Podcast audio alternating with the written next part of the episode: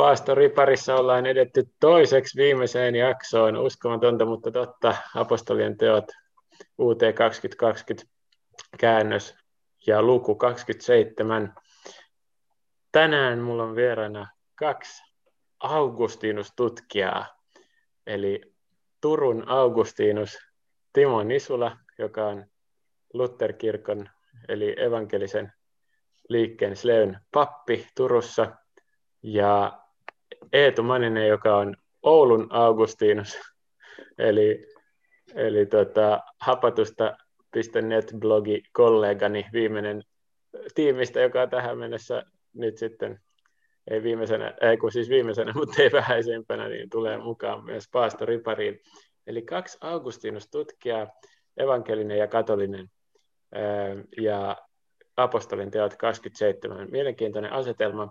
Jos aloitetaan tuosta Turun Augustinuksesta, Timo, niin mä kiusaan sua nyt vähän heti tällä, että siis Augustinus on ihan selvästi niin kuin pahis tyyppi, joka pilasi koko kirkkohistorian, eikö niin, että, että predestinaatiot ja sitten, sitten, että vauvatkin on syntisiä, syyllisiä ja helvettiin kautuvat ja, ja kaikkea tämmöisiä, sek, se, se, seksin mukana välittyy perisyntiä, kaikkea tämmöisiä, mistä, mistä Augustinusta syydetään, niin Niin tota, voiko sä alkuun kertoa vähän, että miksi ihmeessä sä oot kiinnostunut jostain Augustinuksesta ja ehkä niin kuin pari nostaa siitä, että kuka tämä tyyppi edes oli, jos joku on sekoittanut sen vaikka keisari Augustukseen, niin kuin joku aika sitten Joe Bidenin virka-astujaisissa.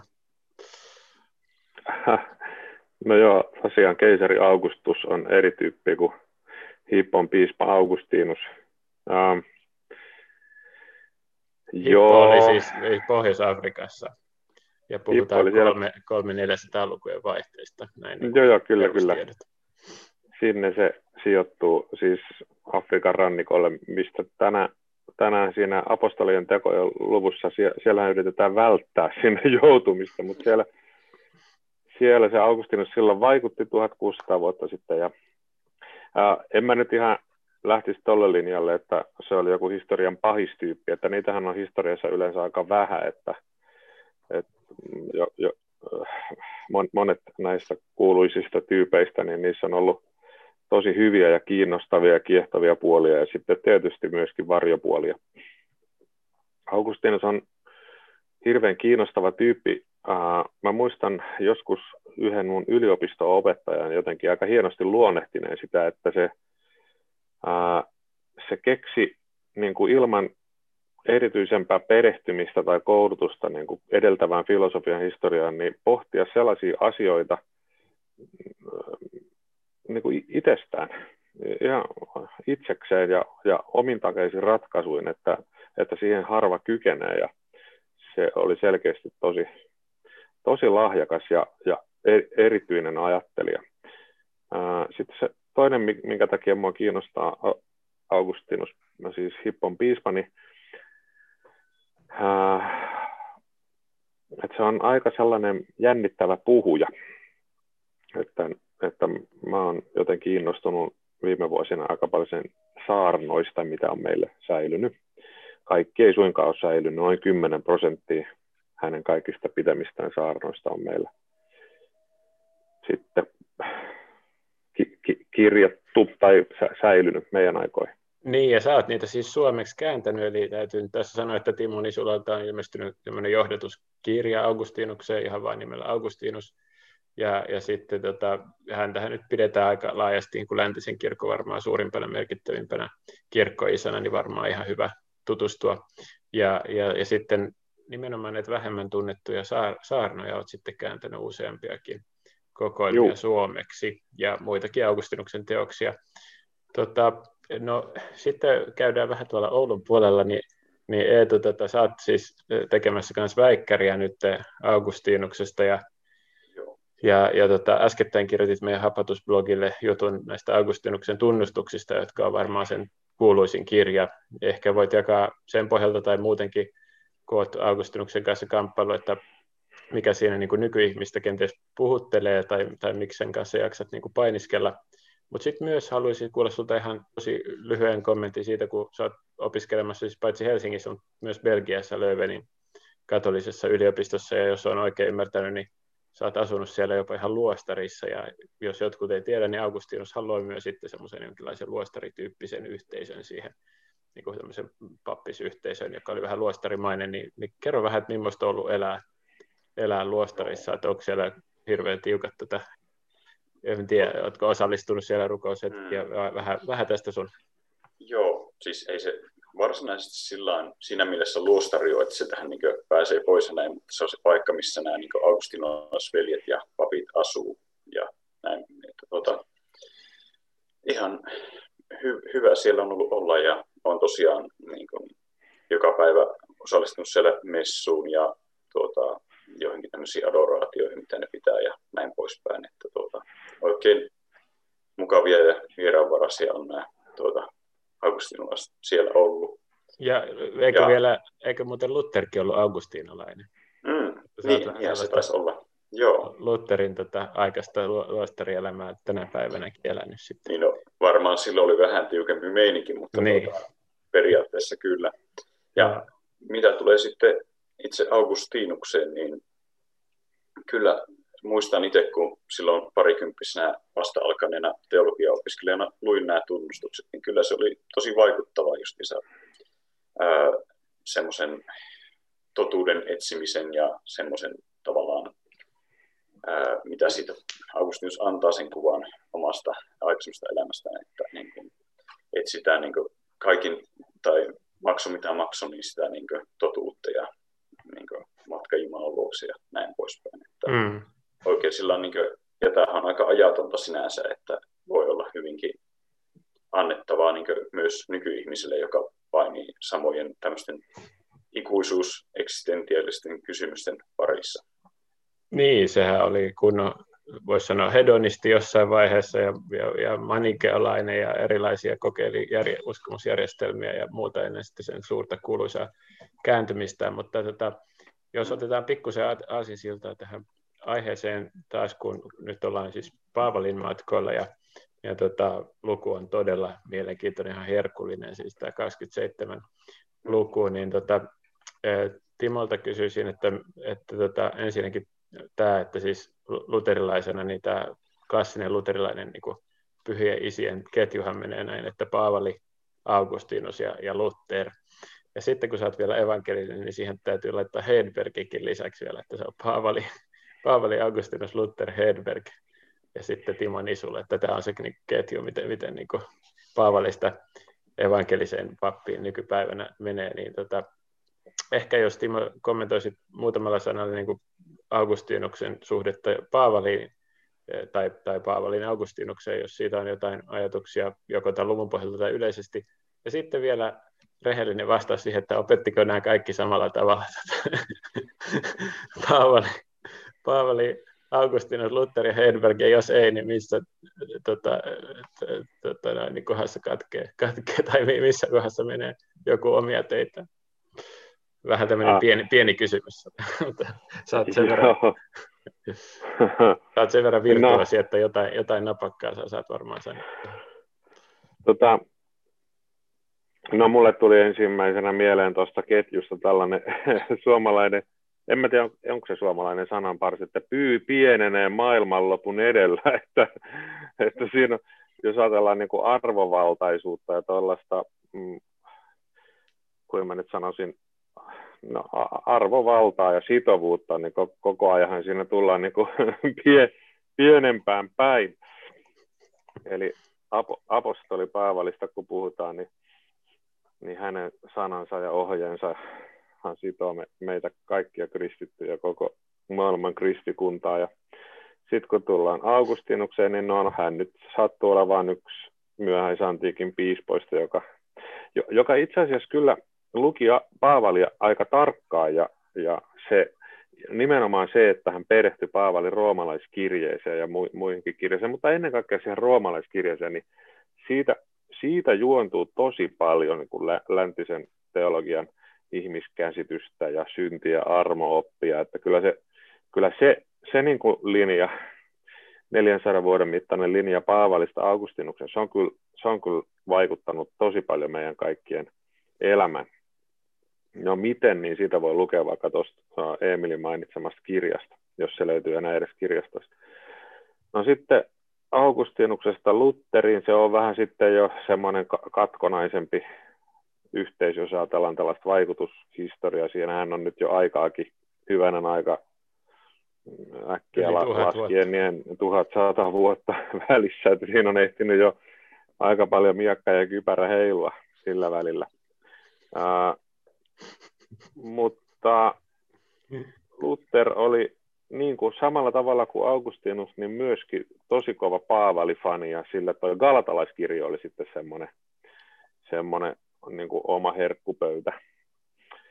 Ää, ja aina se, tai melkein aina se puhuu Augustinuksesta ihan hyvällä, ja, ja tykkään siitä. Ää, no sitten se Hedberg, jota mä en kauhean paljon tunne, niin tämä nyt on sitten tällainen paikallinen rohveetta. Kemian patriarkka.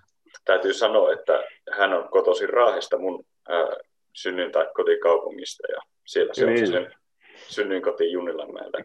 Kyllä, mutta jatketaan siitä, koska Eetu, kyllähän säkin, sä oot siis niin sanotusti vaihtanut kirkkokuntaa tai, tai liittynyt mm. luterilaisesta katoliseen kirkkoon, niin tota, sä oot kanssa lukenut tätä Lutherin galatalaiskirjan selitystä ja ainakin jutellut evankelisten kavereiden kanssa paljon, jos et ole Hedbergia lukenut, tai en tiedä, ootko, mutta Tiedät, tiedät vähän sen evankelisen tota, linjan, ja, ja, ja sitten, sitten olet päätynyt kuitenkin katoliseksi Augustinustutkijaksi, niin mit, miten sä tota, evankelisissa piireissä usein tätä Lutherin galatalaiskirjan selitystä kovasti fanitetaan, mutta siinähän on sitten semmoinen aika lailla vastakkainasetteluasema sitten sen ajan katolisuutta vastaan, niin miten sä itse hahmotat tämän niin sanotun kultaisen linjan tota, Paavalin Augustinus, Luther, Hedberg, että katkeeko se siinä tuota Augustinuksen jälkeen ja menee, no, menee vähän toiseen suuntaan. Mm.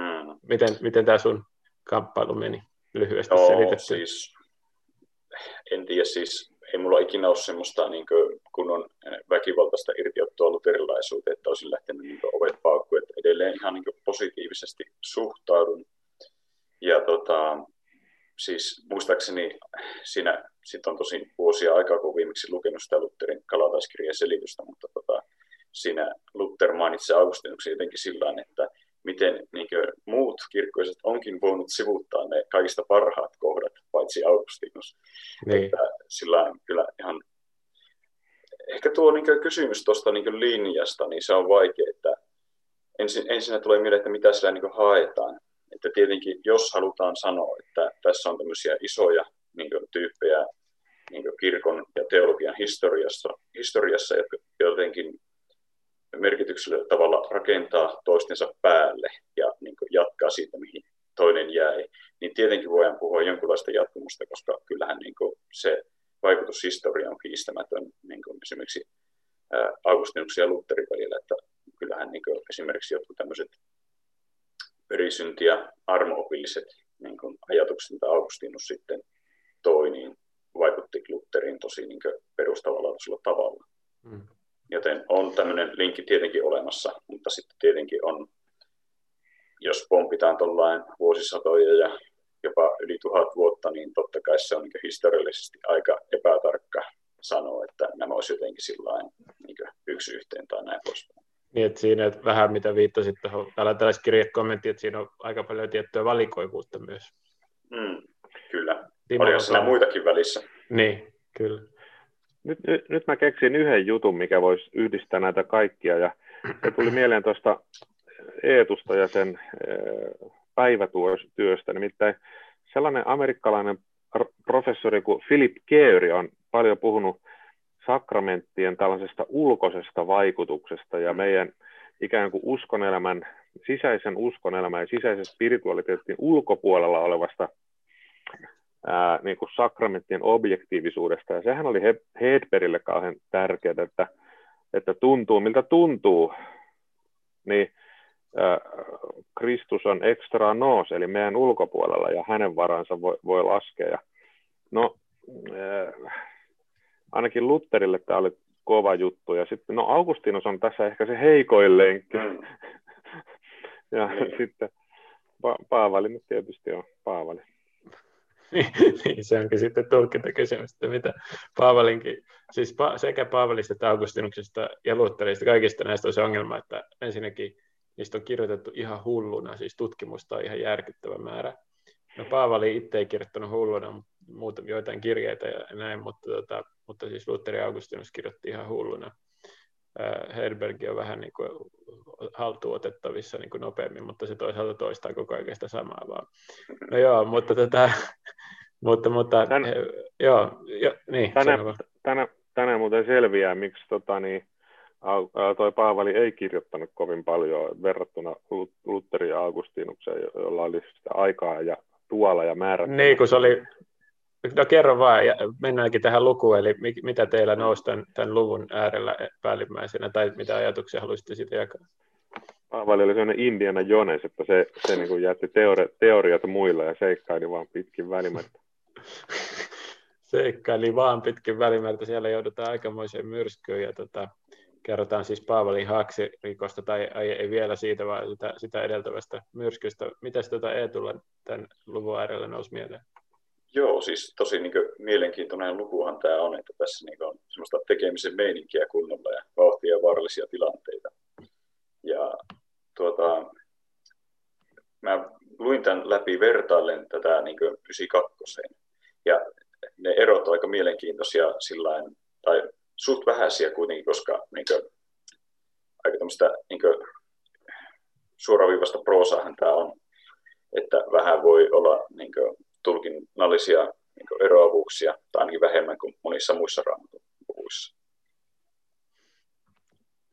Onko mitään tämmöistä niin kuin, äh, sitten hengellistä, teologista, sisällöllistä tota, löytöä tai ajatusta tämän luvun äärellä? Mä löysin ainoastaan kaksi tämmöistä niin kuin, äh, teologista eroa.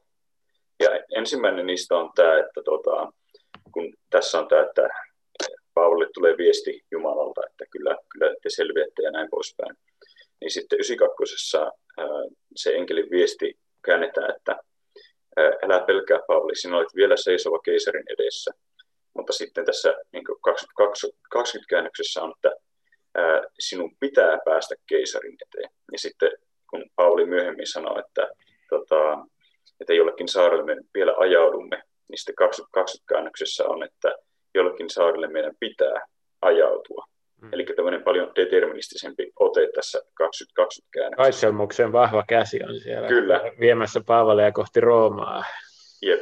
Ja sitten toinen on tämmöinen, että tässä äm, yhdeksänkymmentäkaksi on, ää, että mur, Paavali mursi leivän ja alkoi syödä, mikä on tämmöinen aika eukaristisesti ilmaistu se asia. Mutta tässä on häivytetty se ja sanoo, että mursi leivästä palan ja alkoi syödä. Okei, okay, mm-hmm. Joo. Onko Timolla Jäämä. mitään omia tuota, ajatuksia, tai jos vaikka saarnaisit tästä luvusta, niin mitä sä saarnaisit? No, aika, no en mä tuota tolle miettinyt, että mitä tästä saarnaista. Ei varmaan ole saarnatekstinä ylipäätään missään.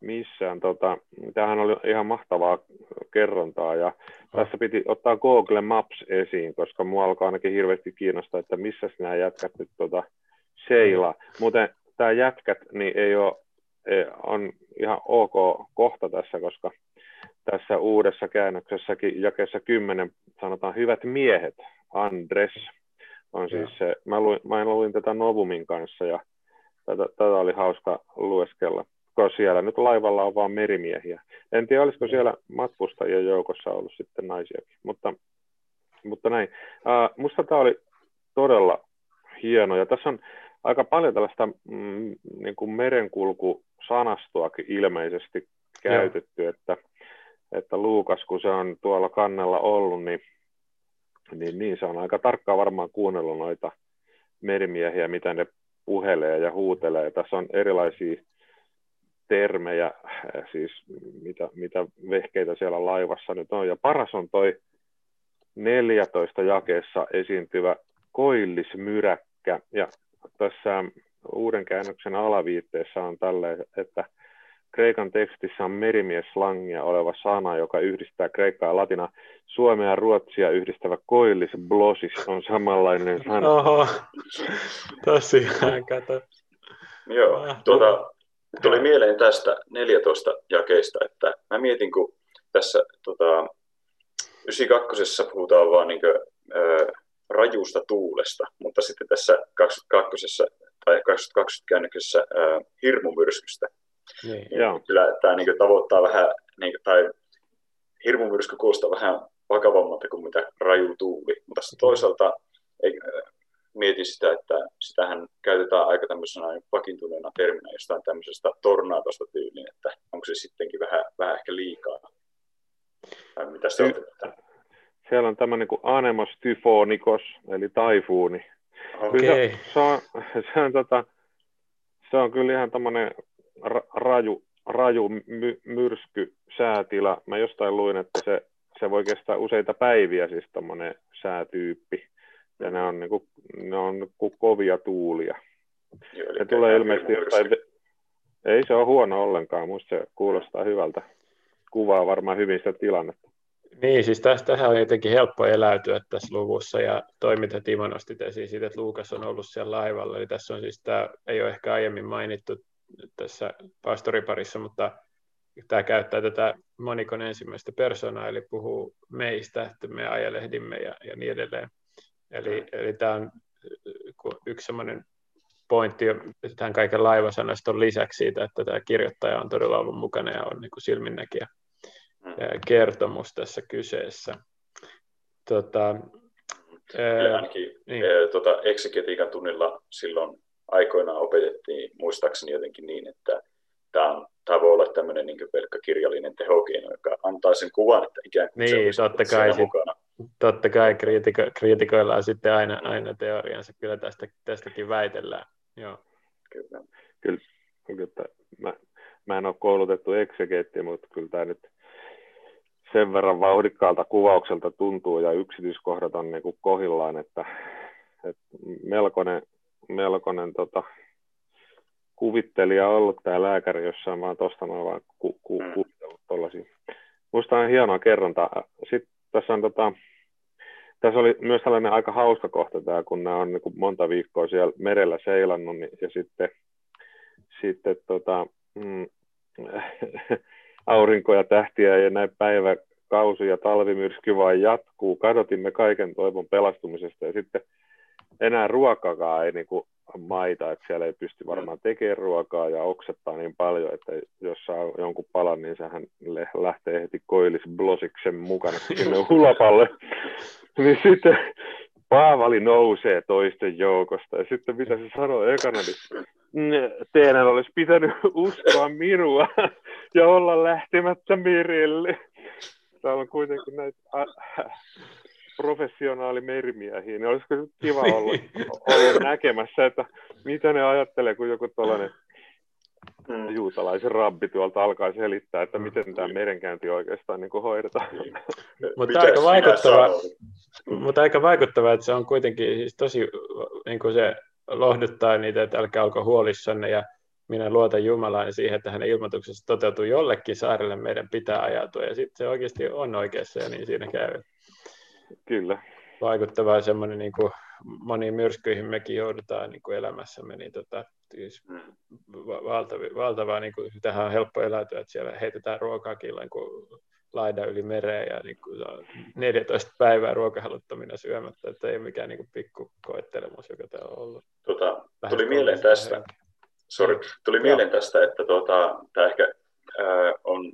mielenkiintoinen ikkuna tähän Paavalin luonteeseen, koska sehän vaikuttaa aika hankalalta tyypiltä niin to, toisinaan, ja just mm. jos saattaa joutua poikkiteloon, niin just tämmöinen mitäs minä sanoin -kommentti tässä tilanteessa, niin se ehkä saattaa herättää myöskin niin kuin, vähän närää niin kuin, mm. muissa tyypeissä.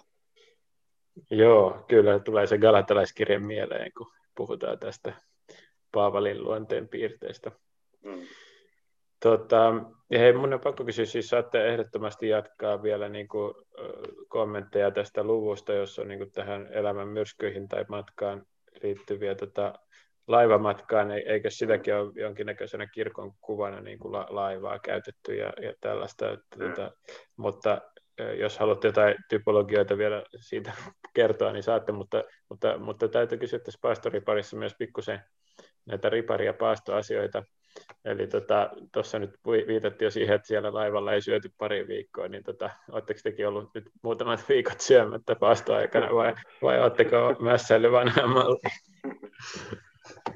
Tota, nyt kun ihan, ihan saa rehellisesti vastata, niin te, jos ette ole, niin katsotaan sellaisetkin katsojat samasta, että ei noin teologitkaan paastaa, että en mä niin huonoa, mutta toisaalta jos teillä on jotain hyviä paastovinkkejä, niin, tai jos, jos on väkeviä, väkeviä todistuksia, niin sekin on hyvä.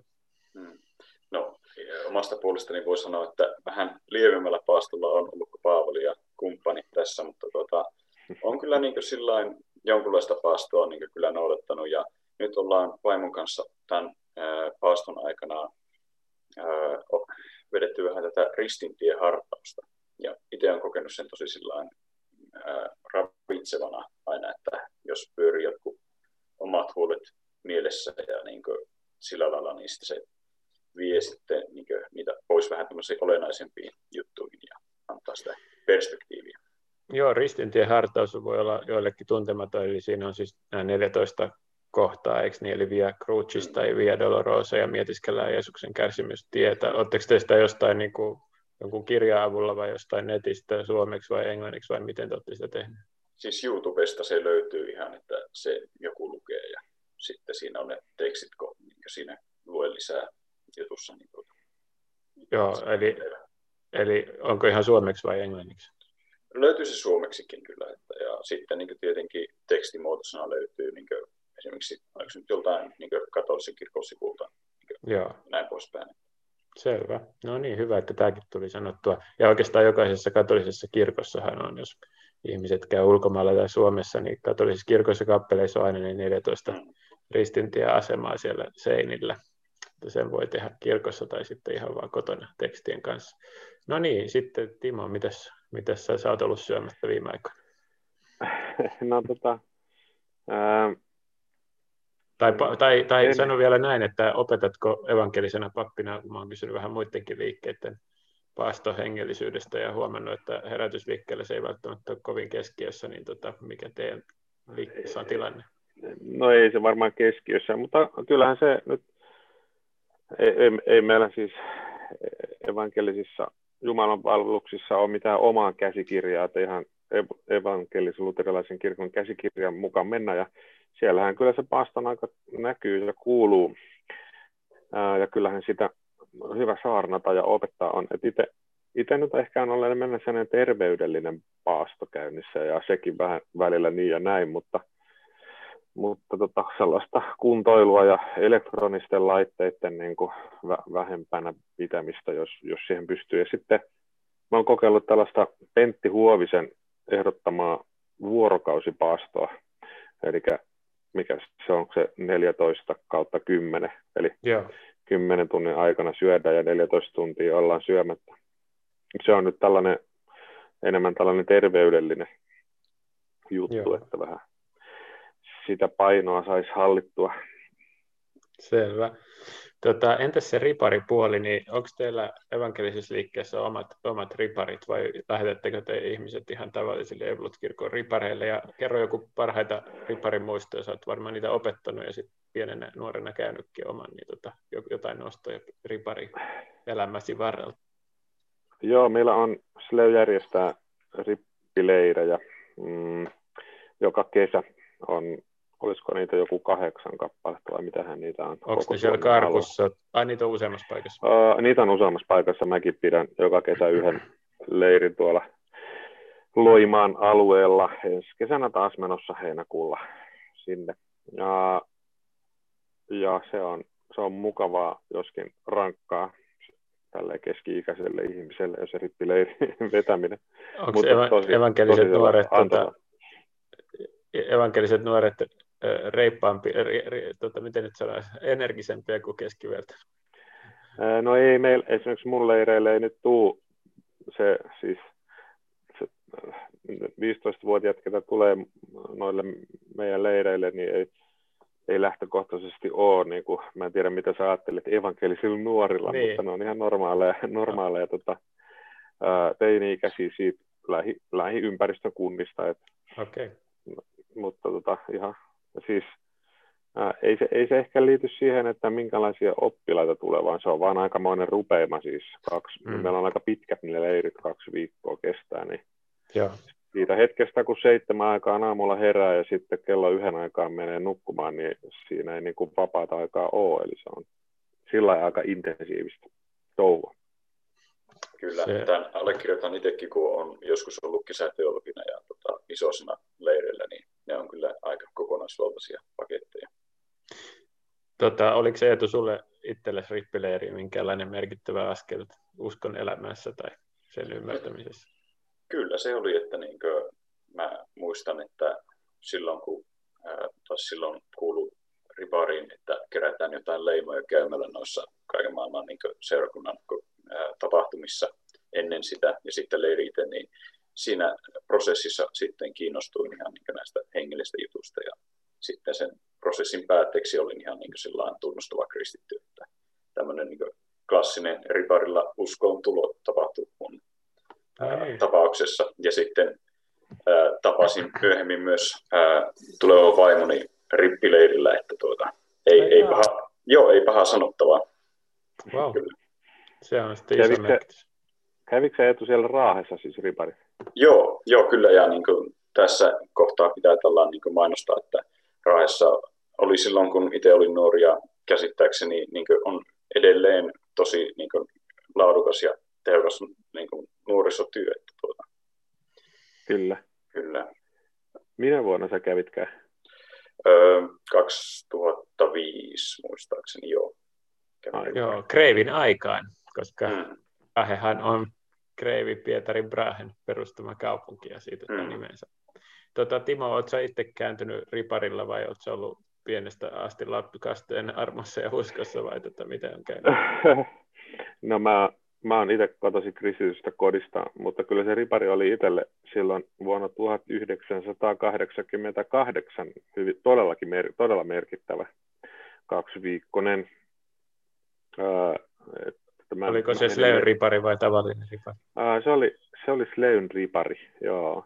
Mä menin sinne sillä, että mä en tuntenut ketään, ja se oli, se on, ne on ne hetket kyllä jäänyt niin kuin syöpynyt syvälle tajuntaan. Että tota, mä, sä kysyt, kysyt niistä ko, niin kuin riparikokemuksista, niin varmaan ihan tälle jo viidenkymmenen vuoden ikää lähestyessä, niin yksi sellainen keskeisen merkittävä hyvä juttu on, on, on ollut noi isoset, eli, eli sieltä omalta riparilta on ihan aikuisikään asti säilynyt. Mä muistan kaikki, kaikki tota sen leirin isoset ja sitten osa on vielä ihan tosi läheisiäkin ystäviä nykyään, että, että se, se on jännä homma. Se on mahtava keksintö toi isos systeemi mm. ja to, tosi tarpeellinen ja, ja siis jumalallisen hyvä keksintö silloin, kun se toimii. Niin, mutta välillä, muistaaks mä oikein, että me, että me joskus puhuttiin, oliko se sinä, joka kerroit, että jollain riparilla, kun sä olit kesäteologina, niin tyyliin kukaan isoisista ei uskon Jumalaa tai, mm. tai puolella. Miten se meni? Joo. Siitä kyllä. Lisäys, jos se toimii. Niin, kyllä, kyllä, se oli kyllä sillain ihan opettavainen kesä, että oli kunnon isosten paimentamista niin kuin kesäteologin ominaisuudessa ja sillain oman haasteensa toisiin, mutta nyt tietenkin ihan yeah. aika on kulunut muistot senkin suhteen ja olihan se sillä hyvä leiri sekin. Oliko, muistaaks mä oikein, oliko se Perhossa? Joo, mä olin siellä. Kun mä ryhtypäsi ihmettelemään, että kun mä olen sen jälkeen saanut tietää taas Joonalta, että Perhohan on niin kuin Suomen vanhoillisille stadilaisimpia kuntia. Että siellä on niin kuin, joo, mutta nehän käy. Nehän niin ne käy. Niin, niin, ne menee muualle ja sitten sinne jää ne mm. surruttamat jäljellä. Mm. No niin. Ei, mutta, mutta Perho oli kyllä jännä paikka, että se oli niin kuin, tosiaan siellä niin kuin jossain Keski-Suomen niin niin. Lake, tai ei Lakeuksella, mutta kuitenkin ja, tota, jotain niin yhdeksänkymmentäseitsemän prosenttia Evlut-kirkkoon kuuluvia niin, väestöstä, että ihan eri meininki kuin mitä jossain niin kuin Oulussa mm. tai Helsingissä tai Raahessa. Niin. niin, kyllä. Tota, joo, mitäs tota vielä tästä, jos palataan nyt tähän lukuun näin autuaaksi lopuksi, niin tota, mitä te nostaisitte, niin kuin jos joku, jonkun yhden, yhden jakeen vaikka nostaisitte lempparinne päivän tunnussanaksi tai, tai jotain, niin tota, minkä jakeen kumpikin teistä valitsisi, tai ootteko valinnut? Mä otan ensin, ettei Eetu vaan vie mun jaetta. No, no niin. Mä, mä pelkäsin koko ajan, että sä Emil tyhjennät tämän, ammennat tämän loppuun. Ja se on ehdottomasti kyllä toi jae kaksikymmentäkuusi, no niin. ää, joka kuuluu siis Novumin mukaan. Ei sineson de tina dei he maasek pesei. Eli jollekin saarelle tässä varmaan hei, tullaan heitetyiksi tai aja, ajaudutaan. Ja dei on siinä, se on, se, on se pitää. Tällainen pitää. Mm. Mm. Joo. Joo, eli siis kaksikymmentäkaksi on tarkempi kuin mitä yhdeksänkymmentäkaksi. Ky- kyllä tämä uusi, no, uusi käännös on siinä sitten. Ehkä se tässä kohtaa joo. on, joo, hyvä. Joo. Ää, ja, ja tosiaan mä, mä muistan, kun joku... Joku tuttu joskus teki tästä niin kuin todella tällaisen eklesiologisen eli kirkko-opillisen sovelluksen, että, niin. että nyt kun eletään tällaista, tällaista ankaran, äh, ankaran sekularismin aikaa ja äh, läntiset kirkot äh, pirstoutuu ja tulee sisäisesti ha, ha, hajanaisemmiksi ja väki, väki vähenee ja ja tuota, laivan kannalta heitetään tavaraa sinne hirmumyrskyn kouriin ja sitten mietitään, että selvitäänkö tästä ollenkaan. Niin niin. Sitten tämä eklesiologinen sovellus oli tässä semmoinen, että kyllä, kyllä tästä jollekin saarelle vielä rantaudutaan, va, vaikkakin ei ehkä kovin lihavina ja kovin va, varakkaina, mutta, mutta, mutta hengissä selvitään. Musta se, on aika, musta se oli aika kaunis tällainen allegorinen luenta tästä Paavalin minä sanoin puheesta. Loistavaa, ja, ja nyt mä tässä vaiheessa vähän tiiserinä paljastan, että, että me huomenna huomisessa jaksossa tota, todella rantaudutaan sille saarelle, mikä saari se sitten onkaan, eli tämmöinen tota, pieni mainos. Emilin lempisaari. Että, niin, että, että, että siis ehdottomasti katsokaa huominen viimeinen lopetusjakso kaikki. Kaikki tota, katsojat, koska se, se tulee olemaan todellinen kyllä loppuhuipennus sitten, ja siinä todella mennään Paavalin mukana sinne, minne dei, eli pitää. No mitäs mm-hmm. Eetu, tota, ottaisit vielä, veikö Joo. Timo sun lempijakeen vai onko sulla joku toinen? Ei vielä, mutta otti aika niin kuin läheltä, että samasta kontekstista mä sen poimin, eli tuo kaksi neljä, eli tämä, että ää, enkeli tuo sen viestin, että niin. älä pelkää Paavali, sillä sinun pitää päästä keisarin eteen. Siksi Jumala suojelee sinua ja kaikkia niitä, jotka purjehtivat kanssasi. Ja mun mielestä tämä on niin aika hyvä ja niin tuo semmoisen hengellisen ulottuvuuden tähän niin koko niin roosalliseen merimatkalukuun, että vaikka on välillä näyttääkin pahalta ja ei ole mitään, ei näy tähtiä eikä kuuta ja tota, myrskyä ja näyttää tosi synkältä, niin silti niin Jumala ohjaa meitä ja vie siihen päämäärään, joka siinä hetkessä näyttää meiltä niin kuin tosi kaukaiselta ja saavuttamattomalta. Vielä se kointähti valaisee jonain, jonain hetkenä tällainen herännäinen piikki nyt evankeliseen lihaan, mutta tuota, Timo, lopetetaan kuitenkin evankeliseen tuota, loppuhartauteen, eli meillä on ollut, ollut tuota, koronakalenterissa jo Sionin virsi ja, ja herättäjäyhdistyksen tuota, vieras, ja sitten meillä on ollut kaiken maailman eri leisterilaisten suuntien Sionin lauluja ja Sionin matkalauluja, mutta Sionin kannelta ei ole vielä laulettu tässä, tässä paastoriparissa, joten tämä täytyy nyt paikata ja korjata tämä kamala puute, joten, joten evankelisen liikkeen Sionin kannen laulukirjasta pyytäisin sinua jotain, jotain meille valitsemaan, niin minkä, minkä laulun sä sieltä voisit meille tota, lopuksi, loppuhartaudeksi laulaa vai veisata, kummin päin te sanotte? No Sionin kantelee lauluja lauletaan. Tän, tän löytää netistäkin, eli nyt kannattaa googlata Sionin kannel kahdeksankymmentä. Ja sieltä löytyy tällainen lyhyt neljän säkeistön mittainen ää, mollissa käyvä. Tota, ää, eli tämä ei, ei ole tyypillinen Sionin kanteleen ritirimpsu. Eli sopiiko tämä sun vähän tämmöiseen augustinalaiseen äh, pessimismiin? Joo, tämä sopii. Mä olen siis... Vaikka, vaikka mä olen niin kuin evankelisessa liikkeessä kasvanut ja Sleyn työntekijä, niin mä olen sellainen kryptokörtti kyllä, että, että ja ylipäätään siis Hedberg, hän oli itse tuota herännäistraditiosta, niin. tosin siitä sitten murtautu, mutta että, niin. että ei kannata pelata siis körttejä ja evankelisia vastakkain, koska sitä yhteistä liittyy, no, tai yhteistä on paljon enemmän kuin mikä sitten ää, hmm. tekee sitä eroa. No tässä on tämä laulu kahdeksankymmentä tulee nyt pyhä henki, niin sehän sopii tämän kaksikymmentäseitsemän lukuunkin äh, enemmän kuin nenä päähän. Ja tota, äh, no, en mä nyt tätä ala selittää enkä mitään kommentaaria. Mutta tämä on yksi mun, jos pitää joku lempilaulu valita, niin Sionin kantelesta, niin se voisi olla vaikka tämä. Loistavaa. Suurkiitos kummallekin, että olitte tässä jaksossa vieraana Oulun ja, ja Turun Augustinukset. Ja nyt sitten lopuksi hiljennetään tähän. Tule pyhä henki Sionin kanteleeseen. Tule nyt pyhä henki, sä lohduttaja, sydämeni jo rauhasi tuo. Tuli taivaan ja mieleni virvoittaja, apu murheiden aikana suo. Pilven patsana johdata kulkuani, päivämatkaani kun vaellan.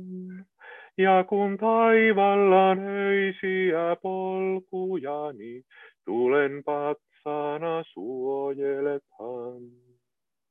Ilon itkunkin hetkinä saavuthan luo, sanan kautta sä käy sydämeen. Minun tyytyä yksin vain armosi suo, sinun johtosi ihmeelliseen. Minun tuntea suo, että tarpeen on vain, sana Herrani niin vakuutun. Sinut pantiksi armosta Herralta sain, kunnes murheista maan pelastun.